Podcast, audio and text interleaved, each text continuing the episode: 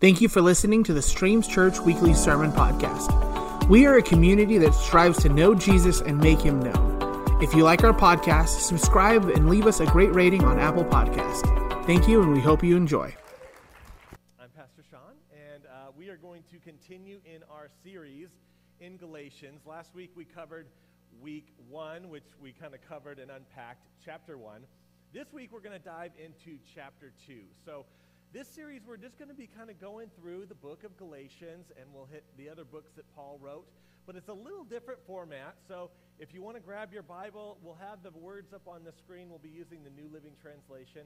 But um, we're just going to kind of unpack every little thing, and maybe God will speak to you. Maybe there's something that pulls up from the scripture. So we'll just kind of track. But the main theme I want to camp out at is in verse 20. And the idea and the title of this message is what is your motivation? What is your motivation? Why do you do the things that you do? So I'm excited about getting to the end of my message. But stick with me through, and uh, we'll go ahead and do that. So let's just go ahead and pray, and we'll dive right in here to Galatians. Heavenly Father, thank you for your word. Um, God, thank you for the worship. Um, we just we just invite you here. We know you're here. And so, Lord, would you speak to us? Would you really illuminate things from your word that would be unique and individual for each and every one? In Jesus' name, amen. All right. So, um, just to give you a little context with this, we kind of covered a, a little last week, but Paul has been converted right around 35 AD. So he's writing the book of Galatians in about 55 AD. So you're seeing a, a, blend and a mix of Jews who were following the Old Testament, the Torah, and then Jesus comes on the scene and he goes to the cross and he just dispenses this new grace. And so the Jews are still kind of wrestling with the idea of following the Jewish traditions along with the grace. And then Gentiles are like, this is amazing because before Jesus says, hey, I, this is for the Jews and the Gentiles. So now everybody who wasn't of Jewish, Jewish descent can now receive the goodness and the grace and the forgiveness that Jesus offers. So Paul kicks off um, with verse 1 in chapter 2. He says, 14 years later, I went back to Jerusalem again, this time with Barnabas, and Titus came along too. I went there because God revealed to me that I should go. So, looking at this verse, the things that pop out to me is number one, Paul was directed by God to go. And I feel like God has an assignment for you and for me and for us as a church. That when we are commissioned to go, we should be prepared to go. And then the flip side to that is if I'm not on mission or my assignment hasn't been given to me yet, I don't need to be discouraged about that. I don't need to ask myself, well, what's wrong with me? Why am I not? But using this time of waiting to prepare yourself to getting into God's Word, to building your character. So that's some things that pop up to me. Also, I look at Paul, and he chose people to accompany him. And Barnabas, I tell you what, Barnabas, for some reason, is one of my favorite characters in the Bible. I love Barnabas because he encouraged Paul. As Paul was going on, he hit some hard, hard times, and Barnabas was there to encourage him. So as you're on mission, as you're doing life, we're designed to do it with everybody. We're designed to do it in community. So God's given us assignment of all. The, the passage keeps going um, in verse 2. While I was there, I met privately with those who considered to be, excuse me, I met privately with those considered to be leaders of the church and shared with them the message that I had been preaching to the Gentiles. I wanted to make sure that we were in agreement for fear of all my efforts had been wasted while I was running the race for nothing. So, right when Paul gets on scene, he goes directly to the leaders of the churches. And he's saying, hey, here's why I'm here. Here's the message that God wanted me to give to the people, to the church, to the Jews, to the Gentiles. And if he knew that if those leaders were not on the same page as him, he would give this message, and when he left, the leaders would undo his words because he knew that the leaders had relationship with the people. So he went directly to the leaders and said, hey, here's the message that God's given me. And those leaders were totally on point and they were on the same page. And they says, we supported, they supported me and they didn't demand that my companion Titus be circumcised. Although he was a Gentile, Even the question came up only because some so called believers were there, some false ones really, who, secretly, uh, who were secretly brought in. They sneaked in to spy on us and to take away the freedom we have in Christ Jesus. They wanted to enslave us and force us to follow their Jewish regulations. Um, in the first chapter, he was talking about twisting the truth. So, again, what's going on is these people said, hey, look, in order for you to earn God's grace, you have to follow Jewish traditions. In order for you to really be a part of God's family, you should be circumcised. You should do this. You should do this. You should do this. And Paul's saying, time out. This is a new message. Jesus has come to save us, and it's a free gift of salvation. And so we have to be mindful that there's some people who want to speak into our lives. There's some people who love to have influence. They want to control your life. They want you to, uh, it gives them a sense of power. So we need to be mindful that we need to really pay attention to those who are letting into our lives to influence us. And Paul said to them, hey, I don't care what your motivation is. I'm going to refuse to give in to them for even a single minute because I wanted to preserve the truth of the gospel message for you. He says, hey, look, this is a message from God. I am going to give this message of salvation and this gift of grace, and I'm going to present it to the people like I heard it from God. So I don't care what your intentions are, but here's the message that God's given to speak to me. In verse 6, he goes on, he says, The leaders of the church had nothing to add to what I was preaching. Um, this is great. I love that this is in the Bible. It says, by the way, their reputation as great leaders made no difference for me because God has no favorites. Did you know that? God has no favorites. Underline that in your Bible. You see, you don't have to be intim- intimidated by others. You don't have to be intimidated by their gifts or their assignment or, man, they're so glitzy and da da da da. You're important in the kingdom of heaven your gifts, your story, your background. You are going to be used in different ways. So don't compare yourself because God has no favorites.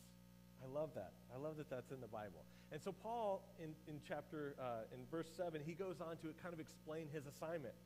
He says, God has given me the responsibility of preaching the gospel, the good news to the Gentiles, just as he had given Peter the responsibility of preaching to the Jews.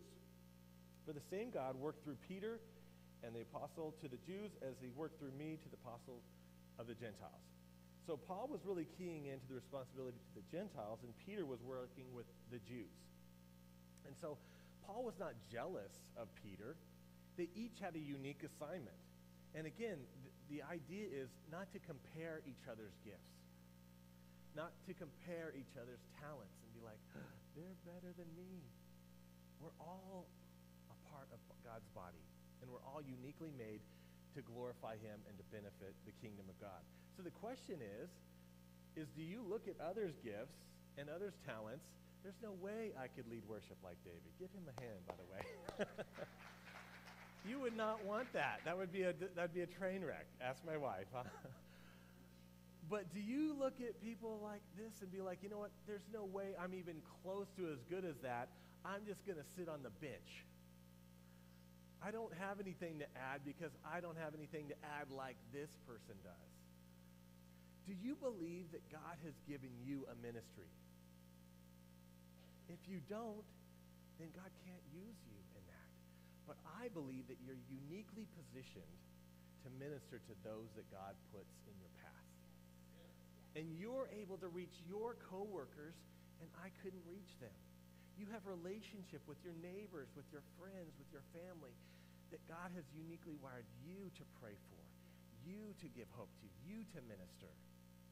And, and Ephesians 4.12 says that it's our job, it's the leaders, it's the elders, it's my job to equip you, the saints, to do the work of the ministry. Let me say that again. it's my job to equip you to do the work of the ministry. And I, I like those seats. Those are padded seats. I spent years in those seats. And now, for some reason, I got the microphone. And it just felt like, oh, that's good. But I always associated that's his job. That's their job. They're getting, they're getting paid to do this. They're good at ministry, way better than me. You don't have to be good. You just have to be available. You have to be available for God to use you because you are uniquely made to service and to help and to serve those around you. And Streams Church has got a, a mission to this community, and that's why I love, I love seeing what God is doing in this body. Um, in verse 9, it continues. It says, in fact, James, Peter, and John, who were known as pillars of the church, recognized, say recognized, recognized the gift of God had given me. They accepted Barnabas and me as their co workers. They encouraged us to keep preaching to the Gentiles while they continue to work with the Jews what stands out to me is that they recognize the talents and the gifts and the ministry that Paul had. Could you imagine if Paul just said, you know what, I'm not really that equipped. I'm not really that gifted. But there's people that recognized that calling in their life. And that's why, I mean, uh, Pastor Boyd, he said, he recognized the gifts in me that I didn't even know were there. So always look out for people that you see God work and speak it out to them because it could really make a great difference in their life. Verse 10, it says that their only suggestions, those were leaders in the church, they said, hey, keep in mind helping the poor as well. And Paul says, I love doing that. And I think that's a great point to kind of sit on, sit in, because as Christians, as Christ followers, God came for the lowly, for the marginalized, for the weak, for the lame, for the lepers. And so if we call ourselves followers of Christ, if we call ourselves Christians and we completely neglect that people group, who are we? We are called to help all people the marginalized, the poor, the homeless, the people in different affluencies and all different cultures. Like, God uniquely wires each and every one. And so we want to make sure that we are mindful of those people as well. in verse 11, this is kind of where I feel like the story shifts a little bit. Um, this is where I want you to kind of put back in your memory. Do you remember the school cafeteria days? You'd get your tray, and then you look around, and you're like, what table am I going to sit in? So think about that when you read these verses, because this is kind of like the cool club story part, all right? Um, verse 11, it says, When Peter came to Antioch, I had to oppose him face to face, for what he did was very wrong. So Paul is coming against Peter. Oh my gosh, what did he do? He got totally in his face. Here's what Peter did. When he first arrived, he ate with the Gentile believers who were not circumcised. They were good enough to eat with. So he has this little tray. Oh, hey guys. Hey, hanging out with these guys. But then James, cool James, if you got, I mean, James Dean, cool James, right? Cool James come and he says, hey, come eat with us some friends, some Jews, and Peter then wouldn't eat with the Gentiles anymore because he was afraid of the criticism that came from people who insisted on the necessity of being circumcised. So James says, Hey, Paul, hey, Peter, come eat over here. And then he starts eating with these Jews, and they're like, How can you eat with those guys? They're uncircumcised. That's important, right? So just right now, you might have flashbacks of like the cool jock group, right? Or the really popular kids, right? Or do you remember where the uncircumcised Gentiles ate their lunch? We all remember that table, right? I don't even know why that was a thing back then. We laugh at that. But the idea is is there's hoops that you have to jump through. To, in order to get to this club, you got to dress a certain way. In order to be over here with this group, you have to play sports. Or to be over here, you have to, you have to be in the play and the drama. Hey, shout out to the Mozart group. We had so many people. So many people. Um, Mozart actually uses our facilities to play. It's a homeschool group, but they did a great theater production, and a lot of our kids were in it, and a lot of our youth. So um, even adults, Randy, and oh, it was great. So it was cool. Anyhow, back to the hoops. Um, Susie, could you get me the hoops? Look at this great prop I brought you today. Let's bring them all. Let's bring them all. So It might not be circumcision hoops that you have to jump through, but here's the idea I have to jump through this hoop to impress these people. Or, man, I want to be, I want to, I want to hang out with that famous person over here. So I got to present myself in this way, and I got to jump through this hoop. Or, you know what? I want to be with these spiritual people over here, so I got to jump through this hoop. Or, oh, I got to, I got to be with these people, so I got to get my kids into these sports. Or I have to get into sports over here, or I got to do all this. I got to, I got to impress my in-laws or my family, and you got to jump through all these hoops in order to be with these people. Paul says, you know what? You don't have to do any of that anymore. Spiritually, you don't have to do any of that because God saved us, and his grace is for the Jews and the Gentiles alike. And it's not grace plus anything. It's not grace in circumcision. It's not grace in baptism. It's not grace in church attendance. All those things are good, but we're saved because of the work of the cross. And the only hoop that we have to jump through is it's in the Bible. Don't worry about it. We'll get to it. um, here, here it goes on. It says, um, Galatians uh, 2.16, it says, um, Yet we know that the person is made right with God by what? By faith. So the hoop of faith is the only hoop that we have to jump through in order to get through Christ. We have to believe Christ is who he says he is. We have to believe that he's the Son of God, that he went to the cross, that he died for our sin, and we have to receive that. But we don't have to do any of these other hoops. They're dead to us. And just for fun, uh, last week I shared the history of an idiom, so I thought I'd keep my trend going for this week. So the idiom this week is jumping through hoops. That actually came from the circus, where circus trainers and people, they would actually use fear and intimidation and whips to have the animals jump through the cir- jump through the hoops. And I think, wow, that's so applicable today. We have social norms that require us to jump through hoops. And the problem with jumping through hoops is once you jump through the hoop, and once you say, here's the type of person I am, you now have to keep jumping through that hoop in order to keep their acceptance. You have to keep jumping through the hoop of the religious to keep their acceptance. Because once you stop doing that, then now you're not accepted. And so what's wild is I imagine that those Gentiles were like, you know what? What's up with that, Peter? We used to be okay. You used to be okay with eating with us. And now you're not? I imagine that offended them. And that hurt them. So even way back in the early church, there was church hurt and offense. And I'm so glad that after 2,000 years, we have worked that out. And now no one, everybody's great at church. No offense, right?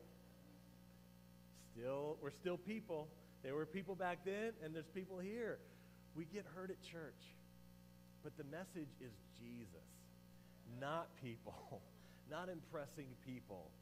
So Paul continues on. He says, We're right with God by faith in Jesus, not by obeying the law. And we have believed in Jesus Christ so that we might be made right with God because of, again, our faith in Christ.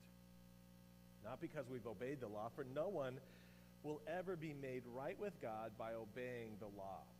I do not treat the grace of God as meaningless, for keeping the law for if keeping the law could make us right with God, then there'd be no need for Christ to die. I don't know if you've ever thought about that, but if there was another way for us to, to have forgiveness, then Christ wouldn't have to die. And even we see in the Garden of Gethsemane, he's, he's praying to God the Father, if there's any other way, please take this cup from me. Take this cup of suffering and the cross from me but yet not my will, but your will be done. See, we have to believe that it's through Jesus that we find salvation. Because if there's any other way, then that would be very cruel of God to let a son die like that. That'd be unnecessary and harsh. But it's truly through Jesus that we find exception, find salvation and acceptance. And we don't have to work and fight to earn God's approval. Our good works are not substitute for our faith. And I, I think about um, Tim and Becca. Where are they? Are they back there? How many more weeks for the till the baby comes? Two.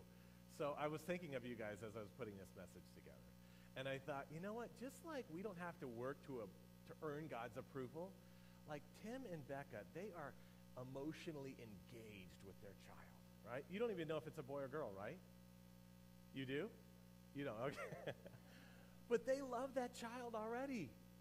They love that child. It hasn't done any chores for them, and it hasn't emptied the dishwasher or mowed the lawn. Like they are in love with that child and they haven't even held it. They don't even know whether it's a boy or girl. Plus Val and all the other Bassets, they love that child too, right? Where's Val? oh, yeah. Everybody's excited. That's the type of excitement and love that God has for you. And you're not accepted by what you do or your works. But what's your motivation in doing that?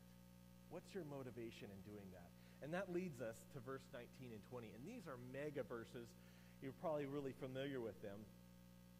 He says, For when I tried to keep the law, it condemned me. So I died to the law. I died to those hoops.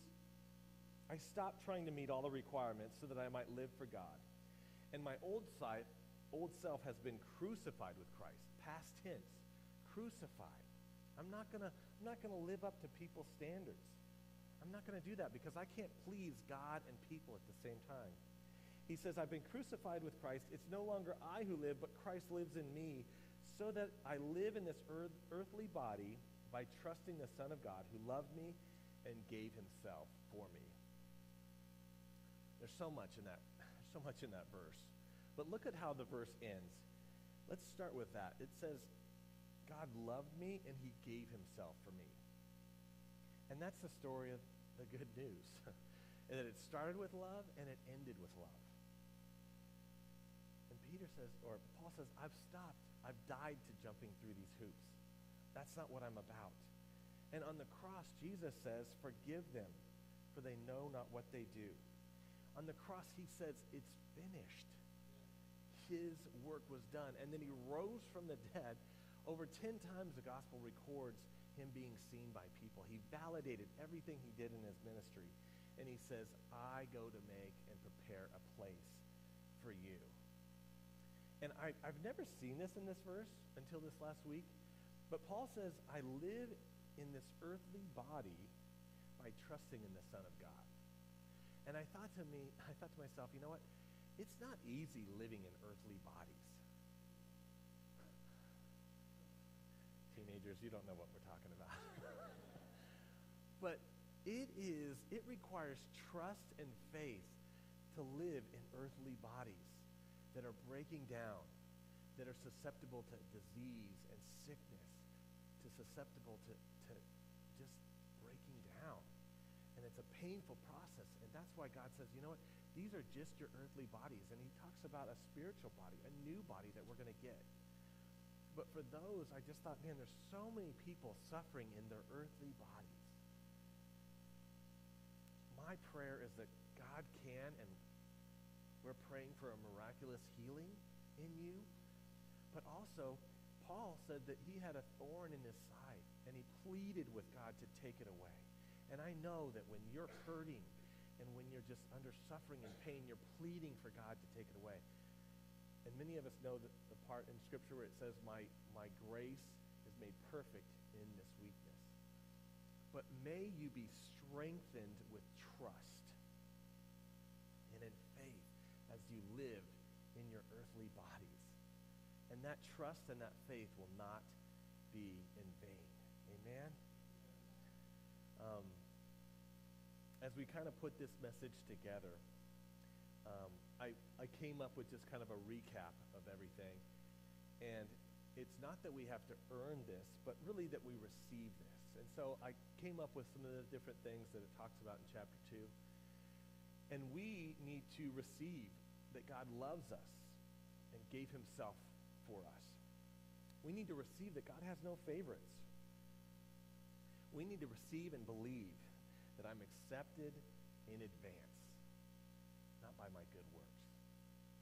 And in response to what Jesus has done, in response to this scripture, that I died to the law. I'm done with these hoops. This is exhausting. It's tiring to, to try to please people.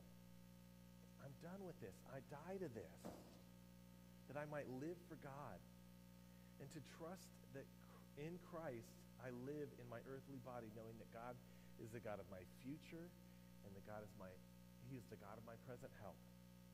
And then finally, just rest in knowing that, that God knows best. God knows best. I want to invite the worship team up. And as they're coming up, I want to share about this one movie. Let me, let me move all these hoops away. Jeez. But in, uh, in 1998, this movie came out. It was Saving Private Ryan. And Tom Hanks was the lead actor in this. And um, if you haven't seen the, the movie, I'm going to spoil it right now for you. I'm not saying that you should see it, but um, in this movie, um, a woman sent her four sons out to battle World War II. And three of them were killed, and they found out about it, and they said, Go retrieve and save this last son. I don't want this mother to lose all of her children. So get him away from enemy lines and pull him out. And so they task Tom Hanks's character to go save Private Ryan, who was played by Matt Damon. And so this whole movie was about all the different drama and challenges that Tom Hanks had to find this one soldier and save him from the battlefield. And at the end of the movie, the enemy is just firing down, and Tom Hanks shot. And he finally finds this Private Ryan, and he does his job to save him from the, the battle. But as Tom Hanks was in his last dying breath, he turns to this boy and he says, Look at all around you. You